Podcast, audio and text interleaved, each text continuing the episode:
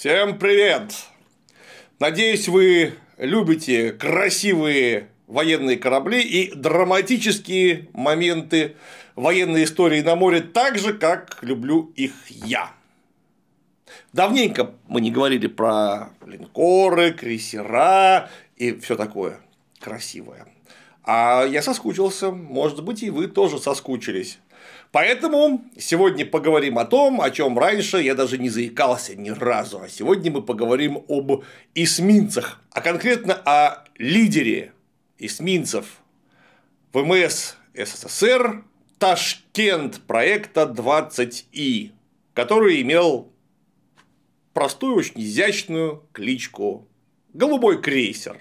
Вдохновила меня на эту беседу, конечно же, старая добрая игра «Мир кораблей», которая издается и сопровождается нашей санкт-петербургской фирмой Леста. Это натурально ожившая военно-морская энциклопедия. Физика кораблей крайне неплоха, там же можно посмотреть их основные тактико-технические характеристики, ну и поуправлять немного. А чем? А там более 400 исторически достоверных кораблей, каждый из которых можно вывести в море и примерить на себя посмотрев, чего же он стоит в настоящем бою.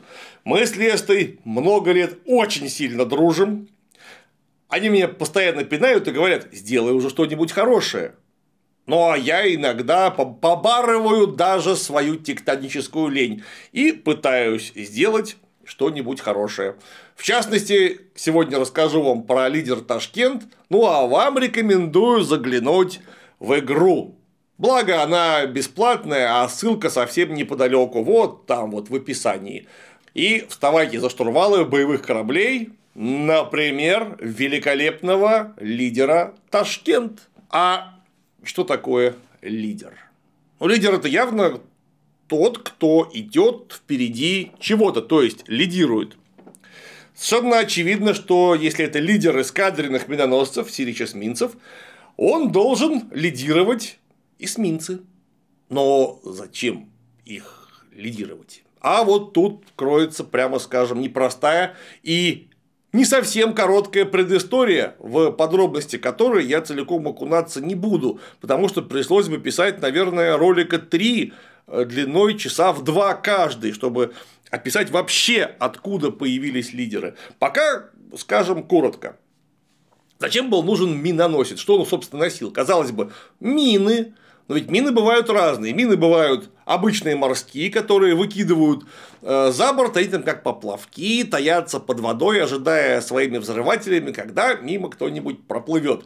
А когда-то, в конце 19 века, появились самоходные мины. Изначально самоходные мины Whitehead, а потом немецкие самоходные мины Шварцкопфа. Таким образом, английская белоголовка соревновалась с немецкой черноголовкой. Шварцкопф, черная голова, значит. Ну, Whitehead, наверное, не нужно переводить.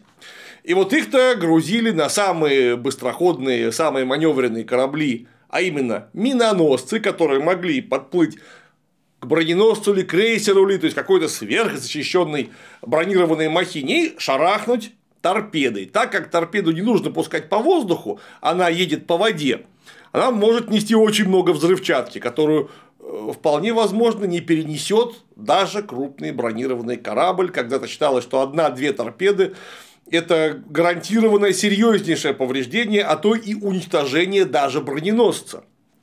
А, но эсминец сам по себе очень невелик. А именно поэтому он быстр и маневренен. Именно поэтому по нему сложно навестись, именно поэтому он может подплыть близко и шарахнуть чем-нибудь таким. Такая настоящая, хорошая, рабочая лошадка войны, которую использовали в хвост и гриву, например, и в японо-китайской, и в русско-японской войне. Ну, у него довольно маленькая мореходность именно из-за описанных его качеств. Он невелик, он не может взять э, себе на борт огромное количество угля, он довольно низкобортен и легок.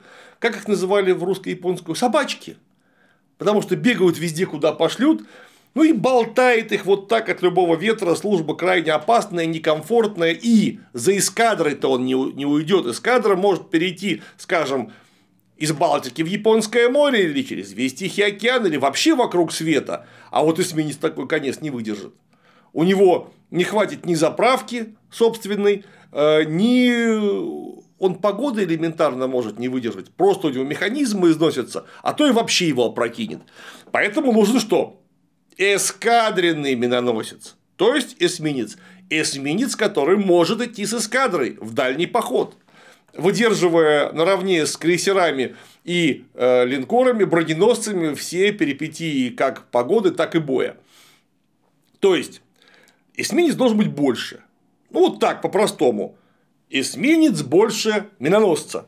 А значит мощнее, а значит он должен быть мощнее вооружен, ну, потому что какой смысл тащить э, нечто, допустим, в полтора раза большее стандартного эсминца, если у него будет такое же вооружение. Тут тебе и водоизмещение подсказывает, и прочностные характеристики корпуса, что оружие можно поставить больше и мощнее. Вот таким образом появляется новый класс кораблей, э, каковой и попадает в э, жернова Первой мировой войны, где не очень-то вообще-то понимали на практике, а что ж с ними, черт возьми, делать, по крайней мере, с самого начала. То есть, можно их бросать в атаку на вражеские уже не броненосцы, хотя и броненосцы все еще тоже, но самое главное на дредноуты, линейные крейсера, чтобы они могли или повредить эти корабли или стать угрозой повреждения, потому что все-таки торпеда это такая штука, которую даже дредноут вынужден уважать, черт возьми. Однако, как только ты высылаешь собственные эсминцы, так им навстречу идут чужие эсминцы. Ну, просто чтобы отогнать твои. И очень может быть, что твоих, скажем, 6, а вражеских 10. И что, и придется вступить в дуэль артиллерийскую дуэль, возможно, торпедную дуэль, только не со своими первоочередными целями, а с одноклассниками.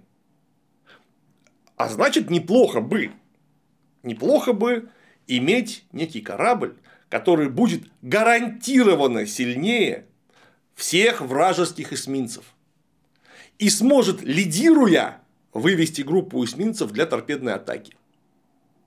Вот это такая теоретическая схема, по-моему, очень логична. Как, например, есть крейсер, а есть линейный крейсер. То есть нечто настолько мощное относительно всех других крейсеров, что два или три крейсера одному линейному крейсеру вообще не соперник. Он окажется на линиях коммуникаций и победит любую, ну или почти любую крейсерскую мелочь, которая перед ним окажется, расчистив таким образом путь собственным крейсерам. При этом он быстр как крейсер, но вооружен гораздо мощнее. Что-то похожее было за э, идеей создания большого эсминца, которое впоследствии стали называть лидерами эсминцев. Однако гладко было на бумаге, как обычно, все пошло как-то совсем не так. Почему? А ровно потому, что эсминцы, хотя всю Первую мировую ходили в торпедные атаки на крейсера и броненосцы с э, линкорами, стало совершенно очевидно, что самое лучшее средство доставки торпед – это отнюдь не эсминцы, а подводные лодки и торпедные катера. Ну, просто слишком маленькие и слишком быстрые эти торпедные катера, чтобы стрелять по ним из исполинских линкорских пушек. Ну, а подводную лодку плохо видно. Посмотрите на судьбу английских крейсеров Абукир, Хог и Крыси, которые были уничтожены за один заход единственной атакой единственной германской субмарины. Да, конечно, англичане повели себя просто тупо на редкость, когда шли в поход. Но это очень показательно, ни один, не только эсминец, ни один отряд эсминцев такого себе позволить не сможет, потому что их заметят и начнут по ним стрелять. И вдруг оказалось, что на эсминцы возложен самый широкий спектр задач. Уж какие там торпедные атаки, которые, будьте нате, производились всю Первую мировую. На эсминцы свалили вообще все. Это стало, как и миноносец в русско-японскую, настоящая собачка – обстрелять береговые позиции противника, сопроводить некие транспорты, атаковать некие транспорты, прикрыть собой большие корабли в эскадре от крейсеров до дредноутов, высадить десант, забрать десант, эвакуировать раненых, поставить боеприпасы, выставить дымовые завесы. Все это делает эсминец. То есть на эсминце оказалось э, сгружено, ну, не скажу 90%, ну точно больше половины боевой нагрузки вообще всей Первой мировой войны. И вот тут-то лидер эсминцев пригодился в гораздо еще большей мере, чем э, для выведения эсминцев на торпедную атаку. Вроде бы их вот это вот профильное. Они же мины носят. Ну, ах, да, конечно, еще и минные постановки делают. Это что же мины? Не только самоходные, но и просто э, обычные якорные. А почему в данном э, контексте нужен лидер? Так потому, что он мощнее любого эсминца. Это, скажем так, такой легкий-легкий крейсер. Причем, если его хорошо сделать, он может быть не слабее просто легкого крейсера. То есть у него функционал гораздо шире, чем у обычного эсминца. Он доедет дальше, причем так же быстро, это очень важно. Нанесет куда больше огневое поражение, если что, привезет больше десанта или заберет больше эвакуируемых или эвакуируемого материала матчасти. части у него куда большая мореходность, он дальше доплывет. Такой корабль просто должен быть. Если бы его не было, его нужно было бы немедленно придумать. И, например, в Российской империи его придумали. Речь, конечно, идет о совершенно блестящих, о блестящей э, серии и даже трех сериях эсминцев, которые известны под именем Навик. Очень прямо говорящее название, потому что Навик – это еще из Древней Руси происходящее слово, обозначающего юного новобранца в дружине или при княжеском дворе. То есть такой молодой, подающий надежды воин. И вот таким молодым, подающим надежды воином стали три серии новиков, которые оказались настолько удачны, что их, представляете, даже немцы не гнушались, э, если не копировать, то перенимать опыт. Вот такими молодыми воинами возрожденного после русско-японской войны императорского флота стали новики. Кажется, их 53 или 54 штуки аж построили. А чем они отличались от просто эсминцев? Во-первых, они были большие, больше 100 метров. Во-вторых, на них стояло 4 102-миллиметровые пушки производства нашего Обуховского завода в Петербурге. И это по тем временам круто. Во-вторых, у него была могучая по-настоящему э, машина в 47 тысяч лошадиных сил. И скорость максимальная в 37,5 узлов. И что очень важно, прям такие хорошие 457 миллиметровые торпедные аппараты. То есть по меркам Первой мировой это прям невероятно здорово. Характеристики этого четырехтрубного красавца оказались вот мое почтение. Иначе его бы так долго на службе не держали, потому что сам а, Навик был переименован в Якова Свердлова и прослужил до 1935 года. Понятно. Идея прекрасная, здоровые, большие, хорошие эсминцы, да, заметно дороже обычных рядовых эсминцев, но и функционала гораздо шире, и эффект от использования гораздо лучше показали себя в Первую мировую войну, они с самой хорошей стороны. Да, да, конечно, не надо мне говорить, у них были недостатки, я в курсе. Общее среднее для новиков было в однозначном плюсе. Это был очень хороший, интересный проект с большущим заделом на будущее. Однако, как только закончилась Первая мировая война, в общем и целом стало ясно, что тут далеко не только мы одни такие умные. Таких умных было много. Идея лидера эсминцев, идея большого эсминца вполне очевидно появилась далеко не только в головах российских флотоводцев и флотодельцев. Все, кто только мог, занимались примерно тем же самым. И да, с разным результатом, но в отличие от Российской империи и потом молодого Советского Союза, страны эти были э, гораздо богаче, и гораздо богаче в смысле ресурсов, которые давным-давно, столетиями тратились на развитие военно-морской мощи. Э, и у них появились корабли ничуть не хуже.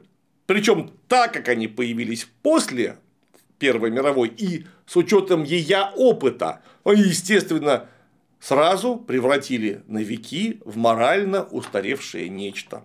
Да, и их пушки – это пушки, и скорость 37 узлов – это очень немало, но новое поколение – это было новое поколение. Нужно было что-то такое, чем молодая Советская Республика могла бы ответить на э, возникшие вызовы. Как теперь это модно говорить? Вызовы. И вот 1925 год.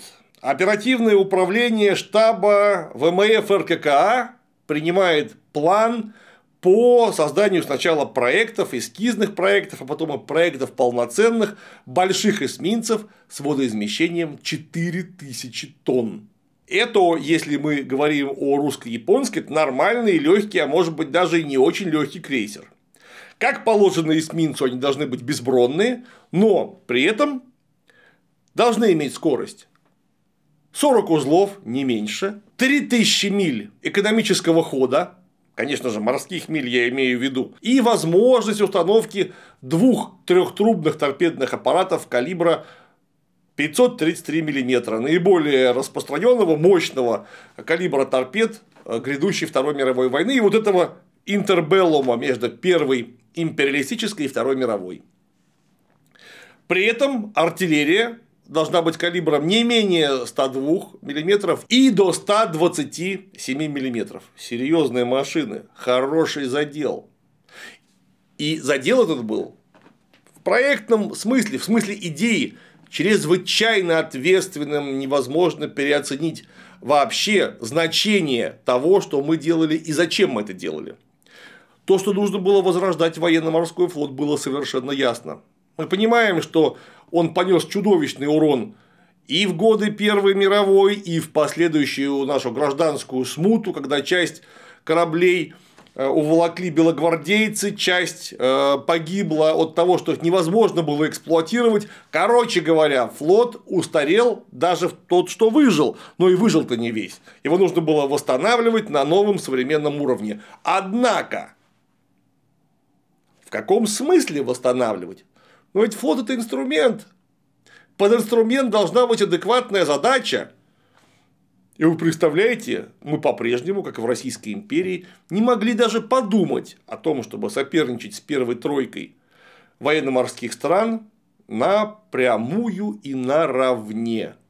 У нас осталось несколько царских дредноутов. Вот посмотрите на линкор «Марат» или Октябрьскую революцию. Они точно так же как и во времена Российской империи, были не способны э, выдержать полноценную, настоящую артиллерийскую дуэль с одноклассниками, например, из Англии. Если бы у Германии остался флот, конечно же, и германцы тоже были на голову сильнее. И в смысле бронирования, и в смысле артиллерийского вооружения. У нас самая страшная пушка была 305 мм. В то время как уже в Первую мировую рулили совершенно другие калибры. Там 343, 356 мм. 380 мм, и вот уже не за горами было появление 406 артиллерийских динозавров настоящих, которые в Интербеллум-то как раз и появились. Что мы могли им противопоставить? Ничего. А, например, противостояние с английским флотом. Это было в 20-е годы чем-то ну, совершенно э, предсказуемым. Мы могли поссориться, точнее, англичане могли начать новую интервенцию. Они уже один раз так делали, собственно, почему бы еще раз нет. И мы вспоминаем военную тревогу 1927 года, когда дело могло, не закончилось, но могло закончиться столкновением с э, западными империалистическими хищниками, которые точили зубы на свободную коммунистическую державу. А у британских империалистических хищников в строю оставались даже после сокращения военно-морских вооружений, предписанных Вашингтонским трактатом типа Куин Элизабет с артиллерией в 381 мм. И вот в 27 году в строй встали линкоры типа Нельсон с 406 миллиметровой артиллерией. Что с ними прикажете делать? То есть вступать с ними в артиллерийскую дуэль просто нечем. Вот нечем и все. Ну, долго против них выдержит линкор Марат? Полчаса совершенно очевидно, несмотря на все заложенные в него модернизационные и прочие технические э, решения, вполне адекватные своему времени, времени Первой мировой войны. Сейчас рулили совершенно другие калибры, другие миллиметры брони, другие скорости. Но это же не значит, что нужно задрать лапки вверх и вообще ничего не делать. И поэтому мы беремся за создание оборонительного флота, где будут подводные лодки, где будут малые корабли, способные совершать торпедные атаки, ставить минные заграждения, маневрировать по морю с такой скоростью, что ни один линкор их перехватить не сможет, создавая таким образом угрозы там, где ты не ожидаешь. А, то есть нам нужен был в первую очередь малый оборонительный флот, способный действовать около собственного берега. И вот тут-то, конечно, переоценить значение больших эсминцев нельзя. Это должны были быть наряду, конечно, с крейсерами и линкорами, но это самые важные корабли вообще на флоте. Потому что именно на них, как на лидеры эсминцев, будет возложена вот та самая многозадачность войны грядущей. И только они смогут выполнить максимально эффективно э, те задачи в самом широком спектре, которые на них возлагаются. И при этом они должны выдержать боестолкновение с легким крейсером не будучи номинально легким крейсером, то есть они несколько слабее, вроде как должны быть, но тем не менее, любой современный легкий крейсер не должен их своим появлением отогнать, они должны выступить на равных с ним. И таким образом прикрыть и сторожевые корабли, и катера контроля акваторий, торпедные катера и э, развертывание собственных подводных лодок, да все что угодно, вплоть до э, проводки транспортов и конвоев целых конвоев. Начали в 25 году и думали очень долго, потому что как и в случае с линейным крейсером, даже эскизный проект подобного корабля задача чудовищно нетривиальная. Потому что он должен быть, черт возьми, чтец, жнец, и на дуде и грец.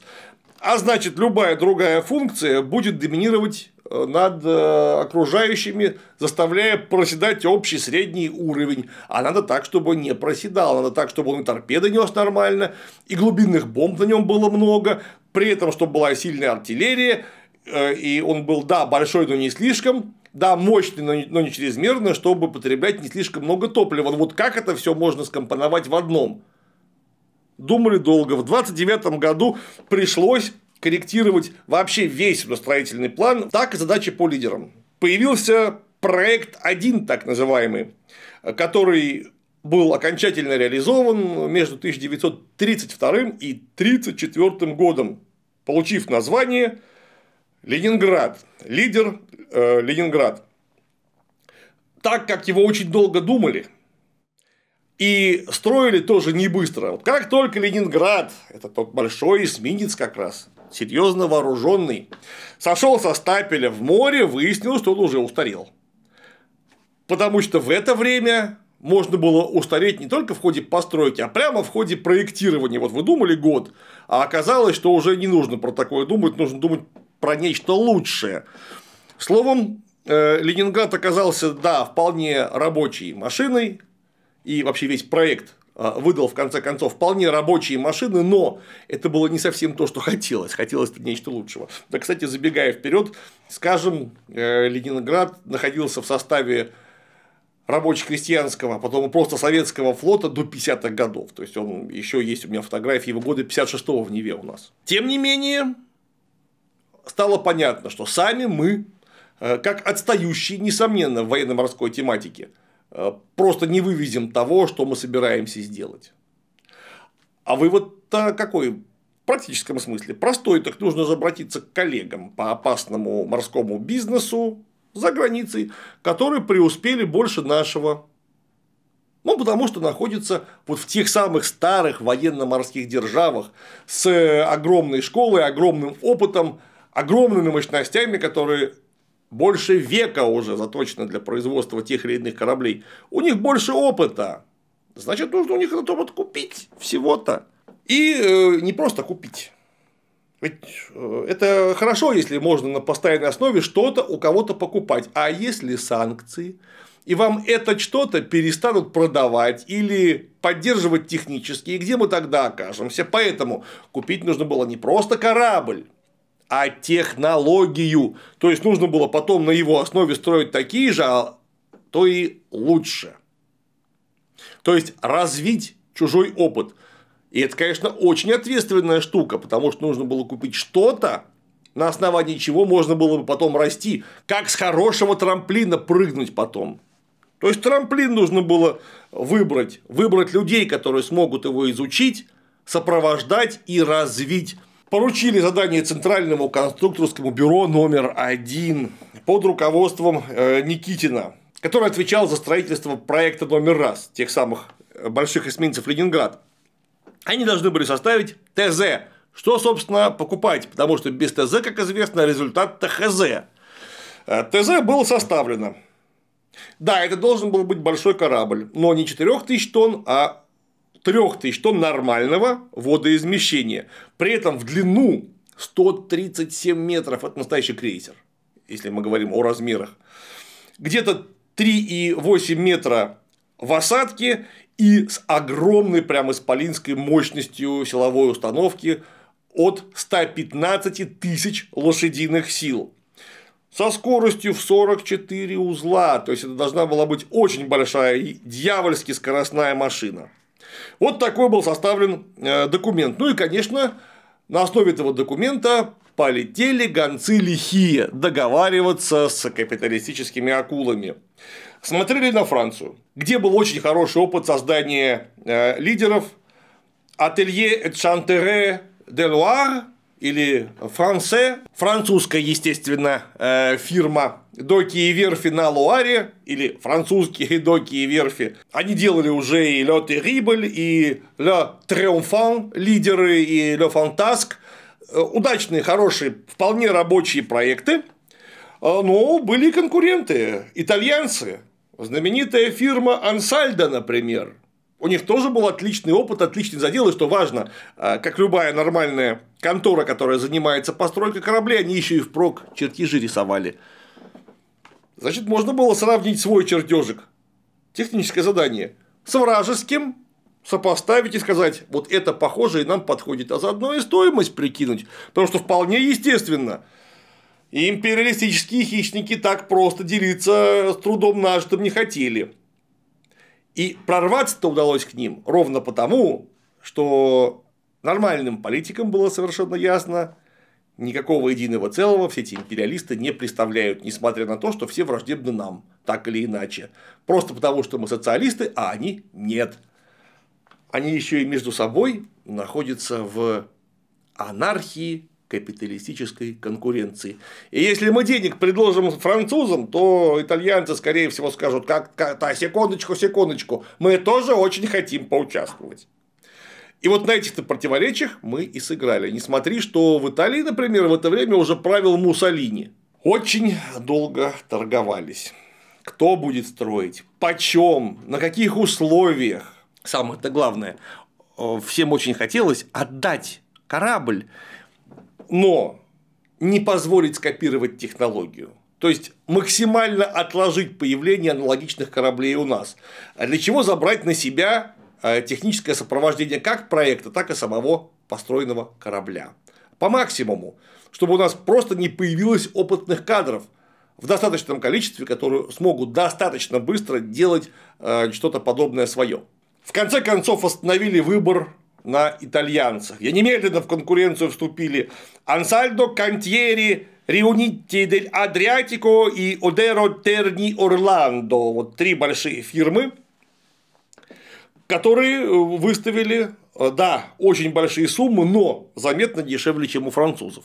В конце концов, наименее затратным оказался проект Одеро Терни Орландо, который за все работы на круг целиком запросил 54 600 миллионов э, итальянских лир. Правда, с расчетом выплаты в британских фунтах. И 9 сентября 1935 года с этой фирмой был подписан договор на постройку корабля без артиллерии. Артиллерию мы должны были поставить сами. Причем артиллерию не 120, а 130 миллиметровую Итальянцы должны были обеспечить прочностные характеристики и посадочные гнезда под такого рода машины э, и э, сопроводить его технически.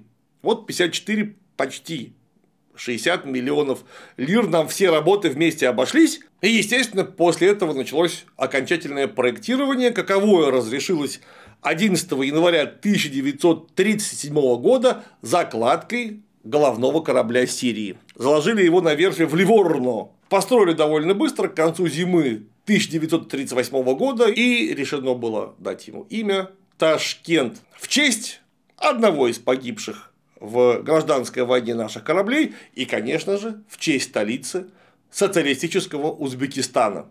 Бывал я там, прекрасный город. На этом, конечно, не остановились. Э, было решено заложить, это же серия, еще три корабля проекта 20 и еще три лидера, и строить их должны были уже на заводе имени Жданова у нас в Ленинграде и на заводе в Николаеве в нашей червоной красной Украине. Но построить их не успели. Потому что у нас как-то внезапно окончательно и очень сильно попортились отношения с итальянцами. Конечно, строить должны были их уже мы, но сопровождать-то проекты должны были итальянские инженеры за большие деньги. Э, не осилили. Поэтому строительство э, двух других уже практически начатых лидеров э, отменили. А четвертый лидер такого рода вообще так и остался на бумаге. Даже сам Ташкент, который был уже законтрактован, оплачен и так далее, когда его спускали на воду, вот уже было понятно, что что-то тут не так. Потому что э, на церемонии поднятия флага представитель фирмы Одеро Терни Орландо, естественно, закончил свою речь воплями «Да здравствует Дуччи, да здравствует фашизм!» и немедленно зиганул не, не, неудобно, понимаете, наш советский корабль вот такими словами сопровождается. Прекрасно выкрутился переводчик советской делегации Александр Кузьмич Усыкин, который, послушав весь этот бред, сказал, что э, представитель фирмы э, передает э, самые горячие и теплые пожелания и приветствия от правительства Италии. Но все все поняли, уже проблемы. Поэтому достраивать-то его пришлось, прямо скажем, в сложных условиях.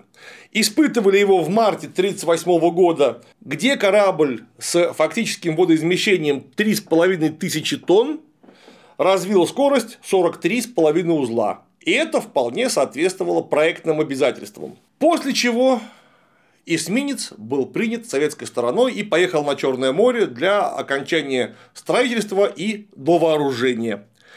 Для э, фирмы итальянской данный опыт не пропал даром, и они на основании нашего лидера Ташкент потом разработали его логическое развитие.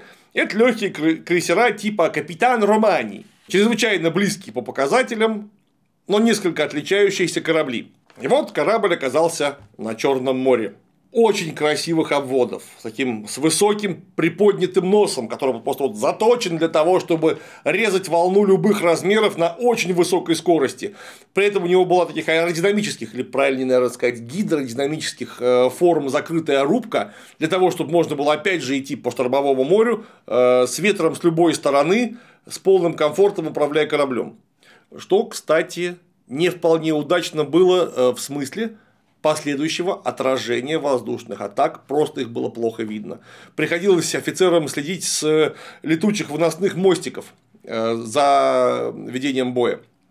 Э, при этом, да, говорю, машина невероятно красивая, с двумя э, трубами загнутыми назад, двухмачтовая, чрезвычайно соразмерная, конечно, с известными слабостями, с известными недостатками. Потому что у него был довольно слабый корпус, который на такой скорости при, э, при волне мог деформироваться. Не говоря уже о том, что если в него попадет что-то крупнокалиберное, прямо не дай бог или рядом разорвется. И в этом была проблема. С одной стороны. С другой стороны, 139 метров по максимальному, э, даже чуть больше, 139,5 метров по максимальному измерению. 133 метра между перпендикулярами, ширина 13,7 э, метра, 15 водонепроницаемых отсеков, средняя осадка ну, почти 4 метра и возможность полного водоизмещения 4175 тонн. Это в самом деле круто. Так как лидер, легкий крейсер, как его ни назови, был совершенно безбронным, за исключением э, щитов пушек 8-миллиметровых, э, то на нем должны были стоять чрезвычайно хорошие э, системы борьбы за живучесть. Ведь рано или поздно в нем дырок навертят, правильно? Поэтому, да, и водонепроницаемые отсеки, да, и система контрзатопления, и мощнейшие помпы, которые должны были откачивать воду из поврежденных отсеков, если их, конечно, повредят. 13 водоструйных эжекторов должны были откачивать 1100 тонн воды в час. Это было на самом деле круто. Для чего нужны были чрезвычайно мощные генераторы? Для того, чтобы обеспечивать все это добро электроэнергии. Их вполне хватало. Ну а британские турбины Парсонса развили на испытаниях максимальную мощность 125,5 тысяч лошадиных сил. А максимальная скорость э, корабля 43,5 узла. Это в самом деле была невероятно стремительная машина с весьма приемлемой маневренностью. Вооружить изначально корабль планировалось тремя одноорудийными 130 миллиметровыми агрегатами отечественного производства Э, Б-13, которыми уже э, вооружались лидеры первого проекта типа Ленинград, а также некоторые эсминцы, которые уже имели место, и этот проект был вполне отработан. Однако на лидер установили куда? Вдвое. Куда? Куда? Вдвое более мощное артиллерийское вооружение, а именно двухорудийные башенные установки Б-2ЛМ с теми же, но уже спаренными 130 миллиметровыми орудиями довольно высокой надежности. Почему 130 миллиметров? Во-первых, это калибр очень серьезный, то есть и по надводной, и по наземной цели он сработает как надо. При этом имелось в виду, что это универсальный калибр, и эти пушки смогут одновременно выступать зенитками э, на максимально дальних дистанциях. Сразу скажу, что с универсальным калибром у нас, как обычно, ничего не вышло. Это крайне нетривиальная задача сделать настолько крупнокалиберную пушку, чтобы она могла работать как по основным целям, так и выступать зенитной установкой. Для этого нужны, во-первых, крайне совершенные средства управления огнем, высочайшая скорострельность и огромная скорость перенацеливания наводки, как горизонтальной, так и вертикальной. Вот ничего подобного у нас не получилось. 130 миллиметровые пушки оказались эм, не очень-то универсальными, стрелять по ним по самолетам эффективно было очень и очень затруднительно. Но, как артиллерия главного калибра, пушки были крутые. 6 стволов по 130 миллиметров, вдумайтесь, какая-то огневая мощь.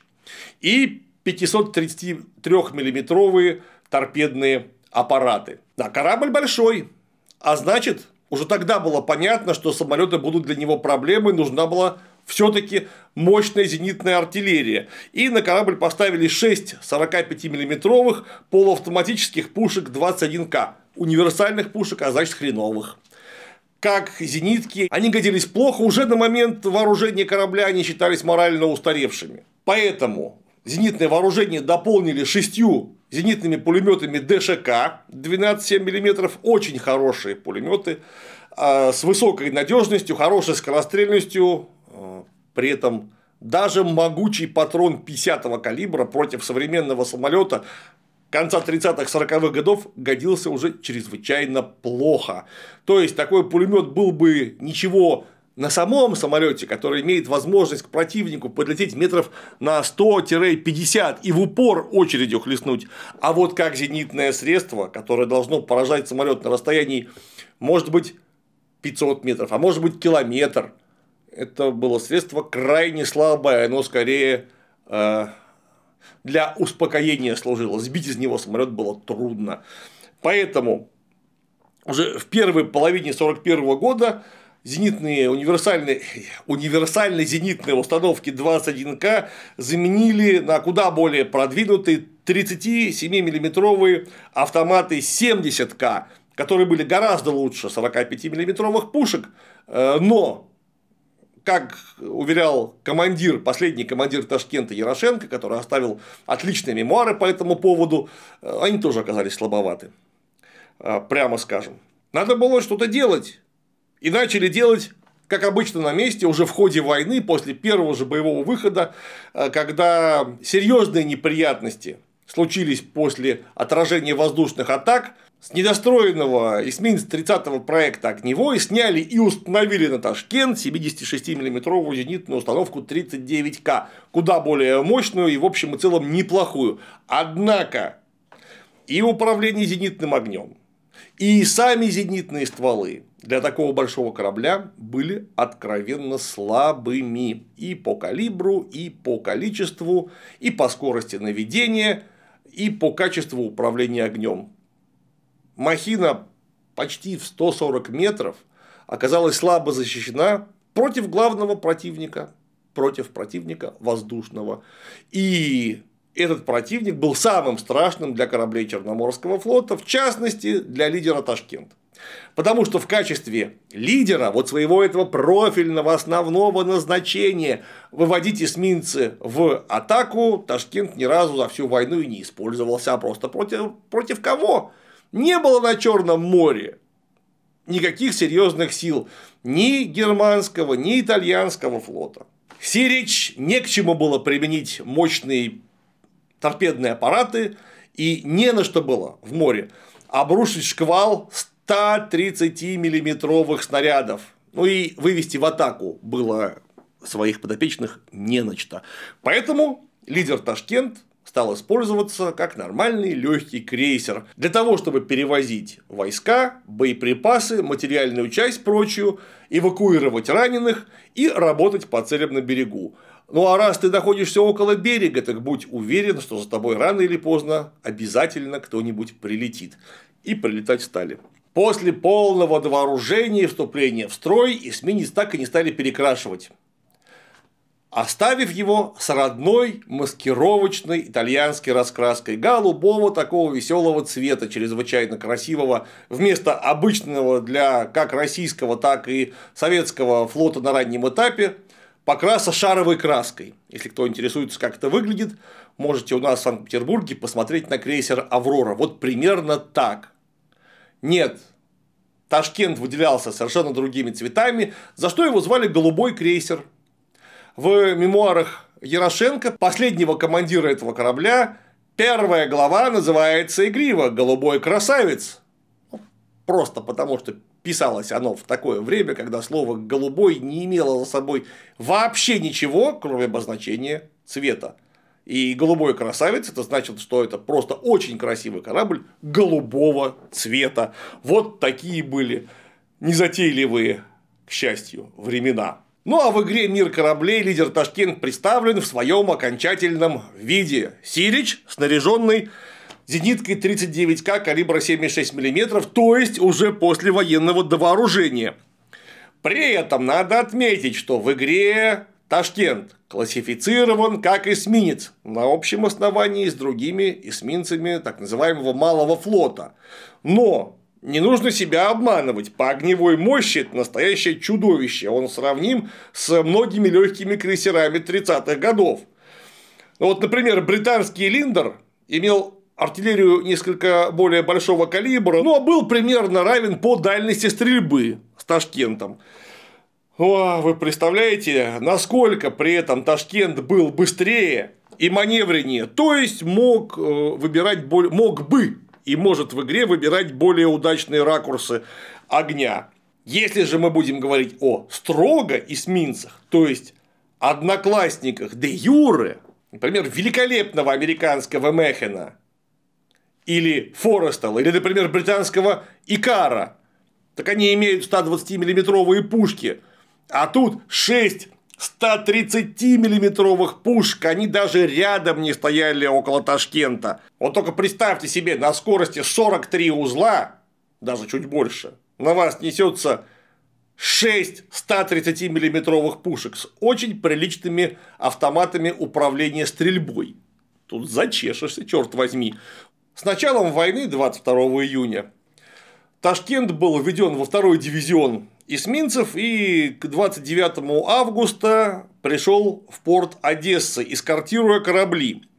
Кроме того, там с ним шли настоящие крейсера, это был Червона Украина, эсминцы Фрунзе, Шаумян и Смышленый. Ну и тогда же он помог оборонять Одессу от немецко-фашистских и румынских агрессоров. Была совершена чрезвычайно удачная стрельба по 150 миллиметровой береговой э, батарее, каковая в течение двух часов и при расходе 120 снарядов главного калибра была полностью уничтожена. 30 августа была получена аналогичная задача. Э, на востоке от города около Новой Дофиновки Ташкент вместе с эсминцем Дзержинским, канонерскими лодками Красная Грузия и Красная Армения и вместе с крейсером Червонная Украина должны были также подавлять береговые батареи. Какова задача была выполнена, но вот тут-то появился самолет-разведчик, который точно вскрыл, что за корабли стоят в море, где именно они стоят, и, конечно же, навел на них э, юнкерсы 88 и юнкерсы 87, а также прикрытие из истребителей Мессершмитт БФ-109, каковые атаковали отряд кораблей. В 15.45 начался фактический налет, и на Ташкент с высоты 4000 метров было сброшено 12 э, бомб в 250 килограмм. Зенитная артиллерия ничего не смогла противопоставить немецким самолетам, уклоняться пришлось активным маневрированием. Но одна из бомб упала очень близко от корабля и нанесла ему пускай и не прямое попадание, нанесла серьезный гидравлический удар в кормовое отделение, вот там неподалеку от того места, где выходит из корпуса винты. Из-за чего? Во-первых, корабль стал плохо слушаться руля, был, была серьезная пробоина, то есть стала поступать заборотная вода и стала оседать корма. Словом, большие проблемы. Пришлось вести срочную борьбу за живучесть. Слава богу, что никаких больше бомб на Ташкент вывалено не было. И он малым ходом смог добраться до Воронцовского маяка, куда из Одессы сразу выслали э, ремонтную партию. Выяснилось, что пробоину просто гидравлическим ударом проделали 2 на 4 метра в борту корабля. Внутренние повреждения, гофры э, в конструкции, э, нужно было его серьезнейшим образом ремонтировать.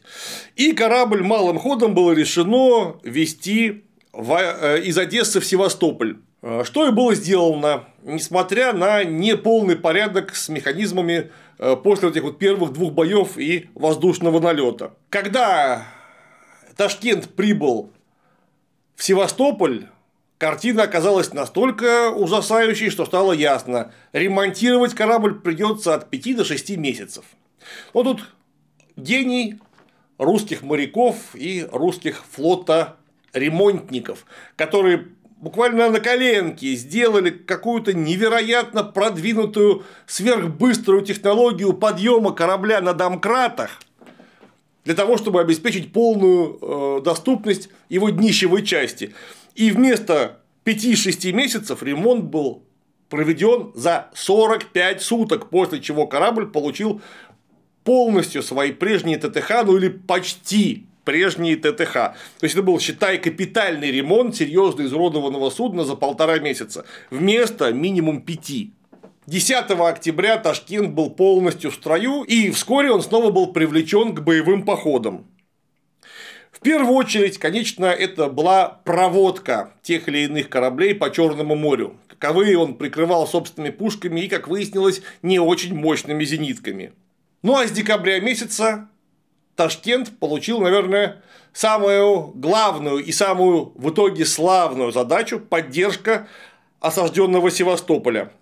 Потому что в транспортные помещения, кладовки и кубрики этого судна помещалось содержимое 30 железнодорожных вагонов того времени. То есть можно было сразу привезти очень много медикаментов, боеприпасов, продовольствия, подкреплений и потом эвакуировать изрядное количество людей.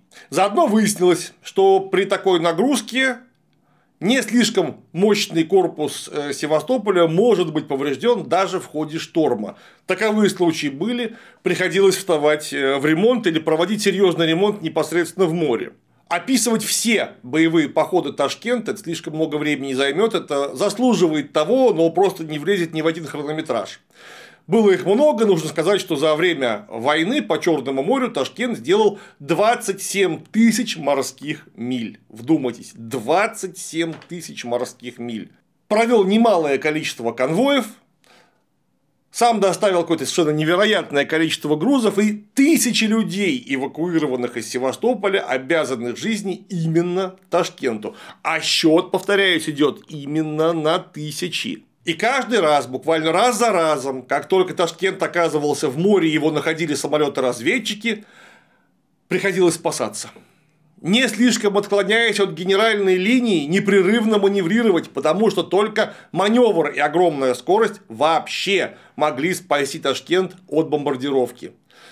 Брони на нем, как мы понимаем, не было вообще, что такое 8 мм на орудийных башнях. Это не очень сильная противоосколочная броня.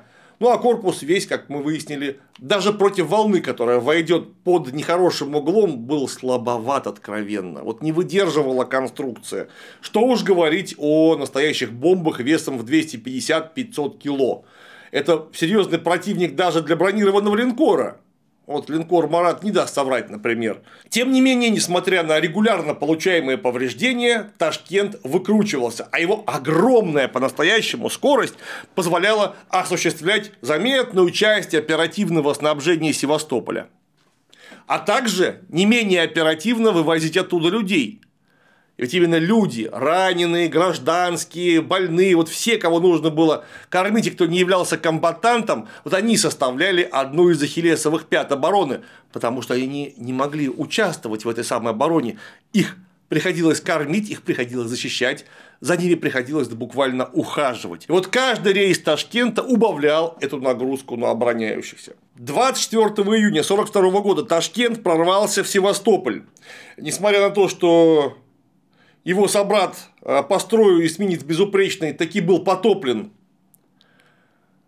германской авиацией, Ташкент прорвался. Доставил до 900 человек подкрепления, 4 артиллерийских орудия, 760 винтовок, 125 автоматов, 20 тонн боеприпасов, 26 тонн продовольствия, а также 4,5 тонны медикаментов и, как говорят, прочих грузов. То есть, считай, два батальона солдат с полным вооружением и огромным количеством э, продовольствия и боеприпасов.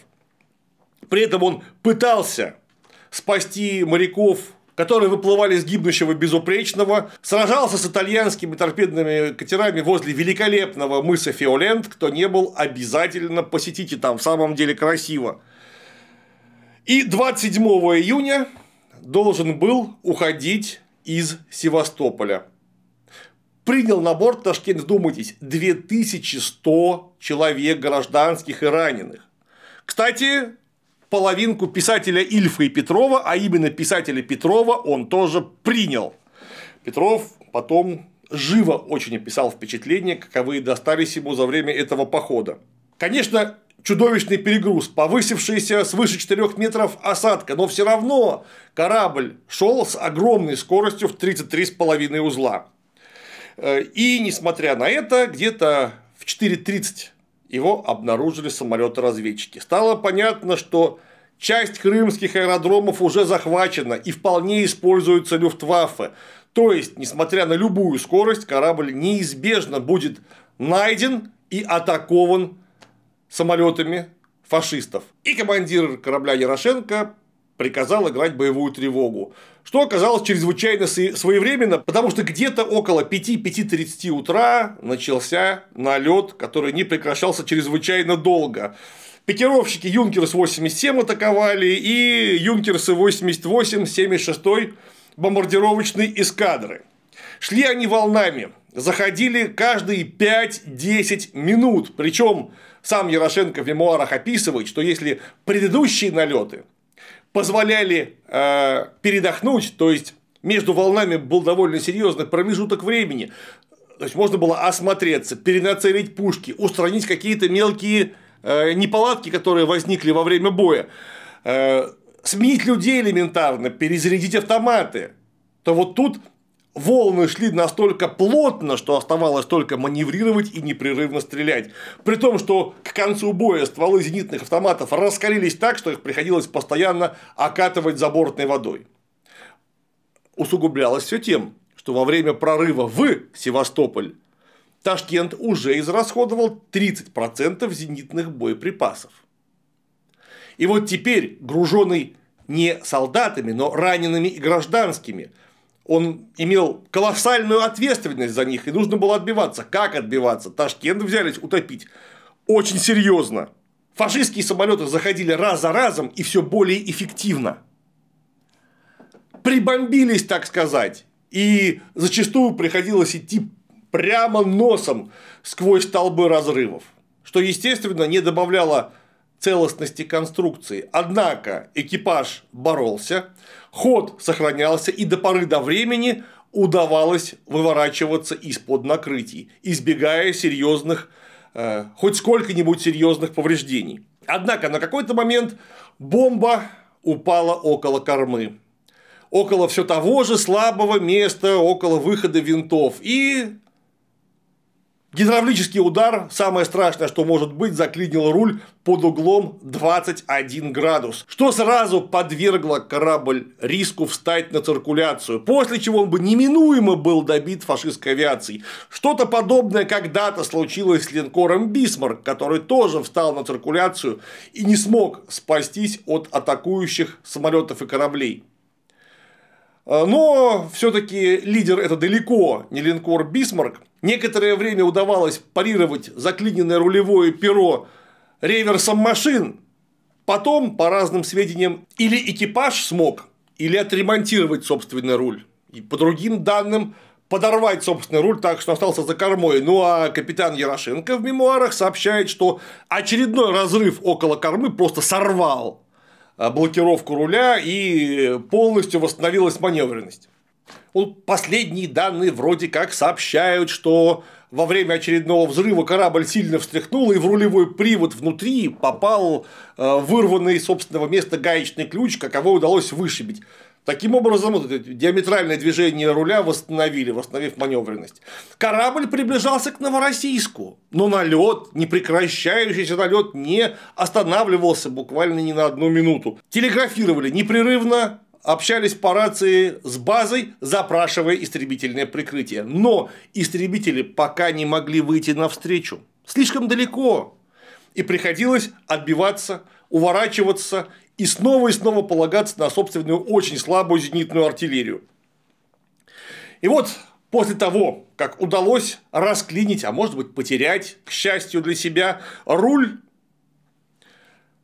прилетела бомба весом, видимо, около 500 килограмм, которая рванула около правого борта, примерно в центре, после чего была повреждена значительная часть обшивки, и во второе котельное отделение хлынуло огромное количество забортной воды. При том, что экипаж отделения совсем молодые люди, комсомольцы, то есть даже еще не коммунисты. Вместо того, чтобы спасаться, начали стравливать давление пара, тормозить котлы, и э, два из трех буквально сварились прямо там, в машинном отделении, пожертвовав жизнью, так, чтобы котлы, не дай бог, не взорвались. Одного удалось спасти. Причем он спасался не сам, просто забортная вода вынесла его прямо в люк, где его вытащили на палубу. Очень сильно обваренного. Вот двое других пожертвовали жизнью ради спасения корабля. Настоящие комсомольцы, если что, на заметку, это именно они. Вот такие. Комсомол, если что, напомню еще раз, Коммунистический союз молодежи. И это далеко не пустые слова. Звание комсомольца в свое время было. А, но корабль был спасен. Однако, был ли он спасен по-настоящему? Да, котлы не взорвались, да, удалось контрзатоплением выровнять крен, но здоровенный кусок машинной установки вышел из строя и стала падать скорость. А значит, фашистские самолеты могли бомбить гораздо точнее, потому что меньше скорости, меньше маневра, точнее прицел. И кончался боеприпас для зениток. Вдумайтесь. То есть, Положение, мягко говоря, аховое, однако экипаж продолжал бороться, несмотря на то, что скорость упала до 20 узлов, прямо скажем, скорость довольно смешная. И вот очередное близкое попадание бомбы, на этот раз около носовой части. Снова корпус не выдерживает, обшивка пробита, поступает забортная вода и уже 2,5 градуса дифферент на нос. Как говорил командир корабля Ярошенко, это был наш последний резерв контрзатопления. Мы затопили кормовые кубрики, выровняв корабль, который получил еще большую осадку, а значит еще худшую гидродинамику, а значит скорость, упавшую до 13 узлов. Конечно, имелся элемент везения. В носовую часть, в район якоря, в борт попала авиабомба и не взорвалась. Скользнула по обшивке и канула в море. Хотя это было по факту прямое попадание, которое могло бы прикончить корабль. Ну или, по крайней мере, повредить его так, что он э, лишился бы большей части хода, а может быть и всего хода, после чего его просто добили. Однако удача есть любимая дочь статистики. Экипаж от командира до последнего трюмного матроса вел бой настолько виртуозно, что вообще-то ни одного прямого попадания, кроме этого, не было допущено. Да, были чрезвычайно опасные близкие разрывы, но ни одного прямого попадания. И до четырех сбитых самолетов противника при этом. То есть сбились-то круто. И вот последние резервы контрзатопления исчерпаны. 13 узлов скорость, бой продолжается, и вдруг около 9 часов 15 минут в воздухе появляется пара самолетов. Сначала не поняли, кто это, но потом зенитные наблюдатели опознали их как наши, только не истребители, а бомбардировщики Петляков-2. Бомбардировщики, ну понятно, они больше, а значит имеют больший боевой радиус. Бомбардировщики из Новороссийска вылетели спасать Ташкент и использовали для этого все свое оборонительное вооружение, то есть собственные пушки и пулеметы бортовые. И они, вдумайтесь, смогли прийти на помощь и хотя бы дать передышку Ташкенту и его зенитчикам, которые к тому времени выпустили по тысяче снарядов на ствол. Я не знаю, сколько выпустили пулеметчики ДШК, наверное, заметно больше. Но вот автоматы 37 миллиметровые выпустили по тысяче выстрелов на ствол. Были перегреты, были практически полностью израсходованы э, снаряды и вообще возможности к сопротивлению. Скорость еще упала до 11-12 узлов. И вот только тогда Ташкент мог, смог войти в зону эффективного действия наших береговых истребителей, которые отогнали немецкие бомбардировщики. И Ташкент, израненный, изуродованный, изрубленный, понесший потери, но прибыл в порт доставив почти полностью весь свой живой груз. Это удивительное дело. Сразу же было сообщено, что командир Ярошенко получает капитана второго ранга. Навстречу Ташкенту сразу выслали эсминцы и буксиры. Его попытались оттащить, он фактически уже сам не плавал. Что характерно, буксировочные тросы сразу полопались, его пришлось разворачивать кормой вперед и тащить таким образом. Ну вот, наконец, он в базе, и люди оказались спасены в безопасности. Что-то там по этому поводу написал остроумнейший писатель Петров, что вот такого путешествия забыть невозможно. Самому Ташкенту должны были присвоить звание гвардейского, 367 человек экипажа были удостоены орденов и медалей. Ярошенко получил орден Ленина, вполне заслуженно. Ну а Ташкент нужно было спасать натурально. В Новороссийске вряд ли с ним что-нибудь получилось бы сделать, его решили перевести в поте, для чего стали э, подкреплять поврежденные шпангоуты, собственно, э, элементы силового набора, и заделывать э, пробоины элементарно цементом. Но не успели, потому что по несчастному течению обстоятельств 2 июля на Новороссийск был совершен массированный налет. Как обычно, сначала прошляпили разведчика, который с высоты 5 5,5 тысяч метров смог произвести фотографирование бухты, а значит и обозначить цели. После чего в 11.20 64 бомбардировщика сотой бомбардировочный Гешвадр эскадры атаковал порт и добился попада... прямого попадания в лидер Ташкент двух бомб которые отправили его на дно прямо у причальной стенки. К счастью, без основной части экипажа и без эвакуированных. Ярошенко очень повезло, он находился в это время на борту, его взрывом бомбы выкинуло в море. Он смог, после того, как корабль лег на грунт, выбраться по трапу собственного борта. Ну а корабль погиб. И спасти его по-настоящему смогли э, только к 1943 году. Его подняли, заделали э, брешь. Однако война к тому времени вошла уже в такую фазу, ну а сам Ташкент пришел в такую негодность, что восстанавливать его признали нецелесообразным. И героический корабль в 1944 году, если не ошибаюсь, был разобран на металл, в котором так нуждалась страна, последний раз послужив собственному народу. Вот такой героический корабль. Вроде прослужил-то всего ничего, меньше двух лет.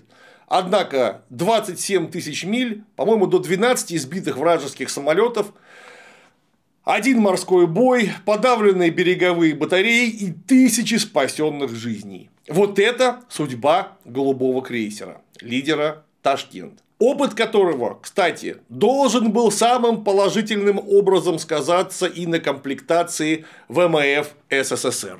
Дело в том, что проект 20И, несмотря на все э, возможные изъяны, на все выявленные изъяны, оказался, как и планировалось, чрезвычайно перспективным. И поэтому он должен был получить продолжение. В 1939 году было закончено проектирование и начато строительство двух лидеров 48-го проекта, которые, по сути дела, являлись модернизированными и глубоко доработанными Ташкентами.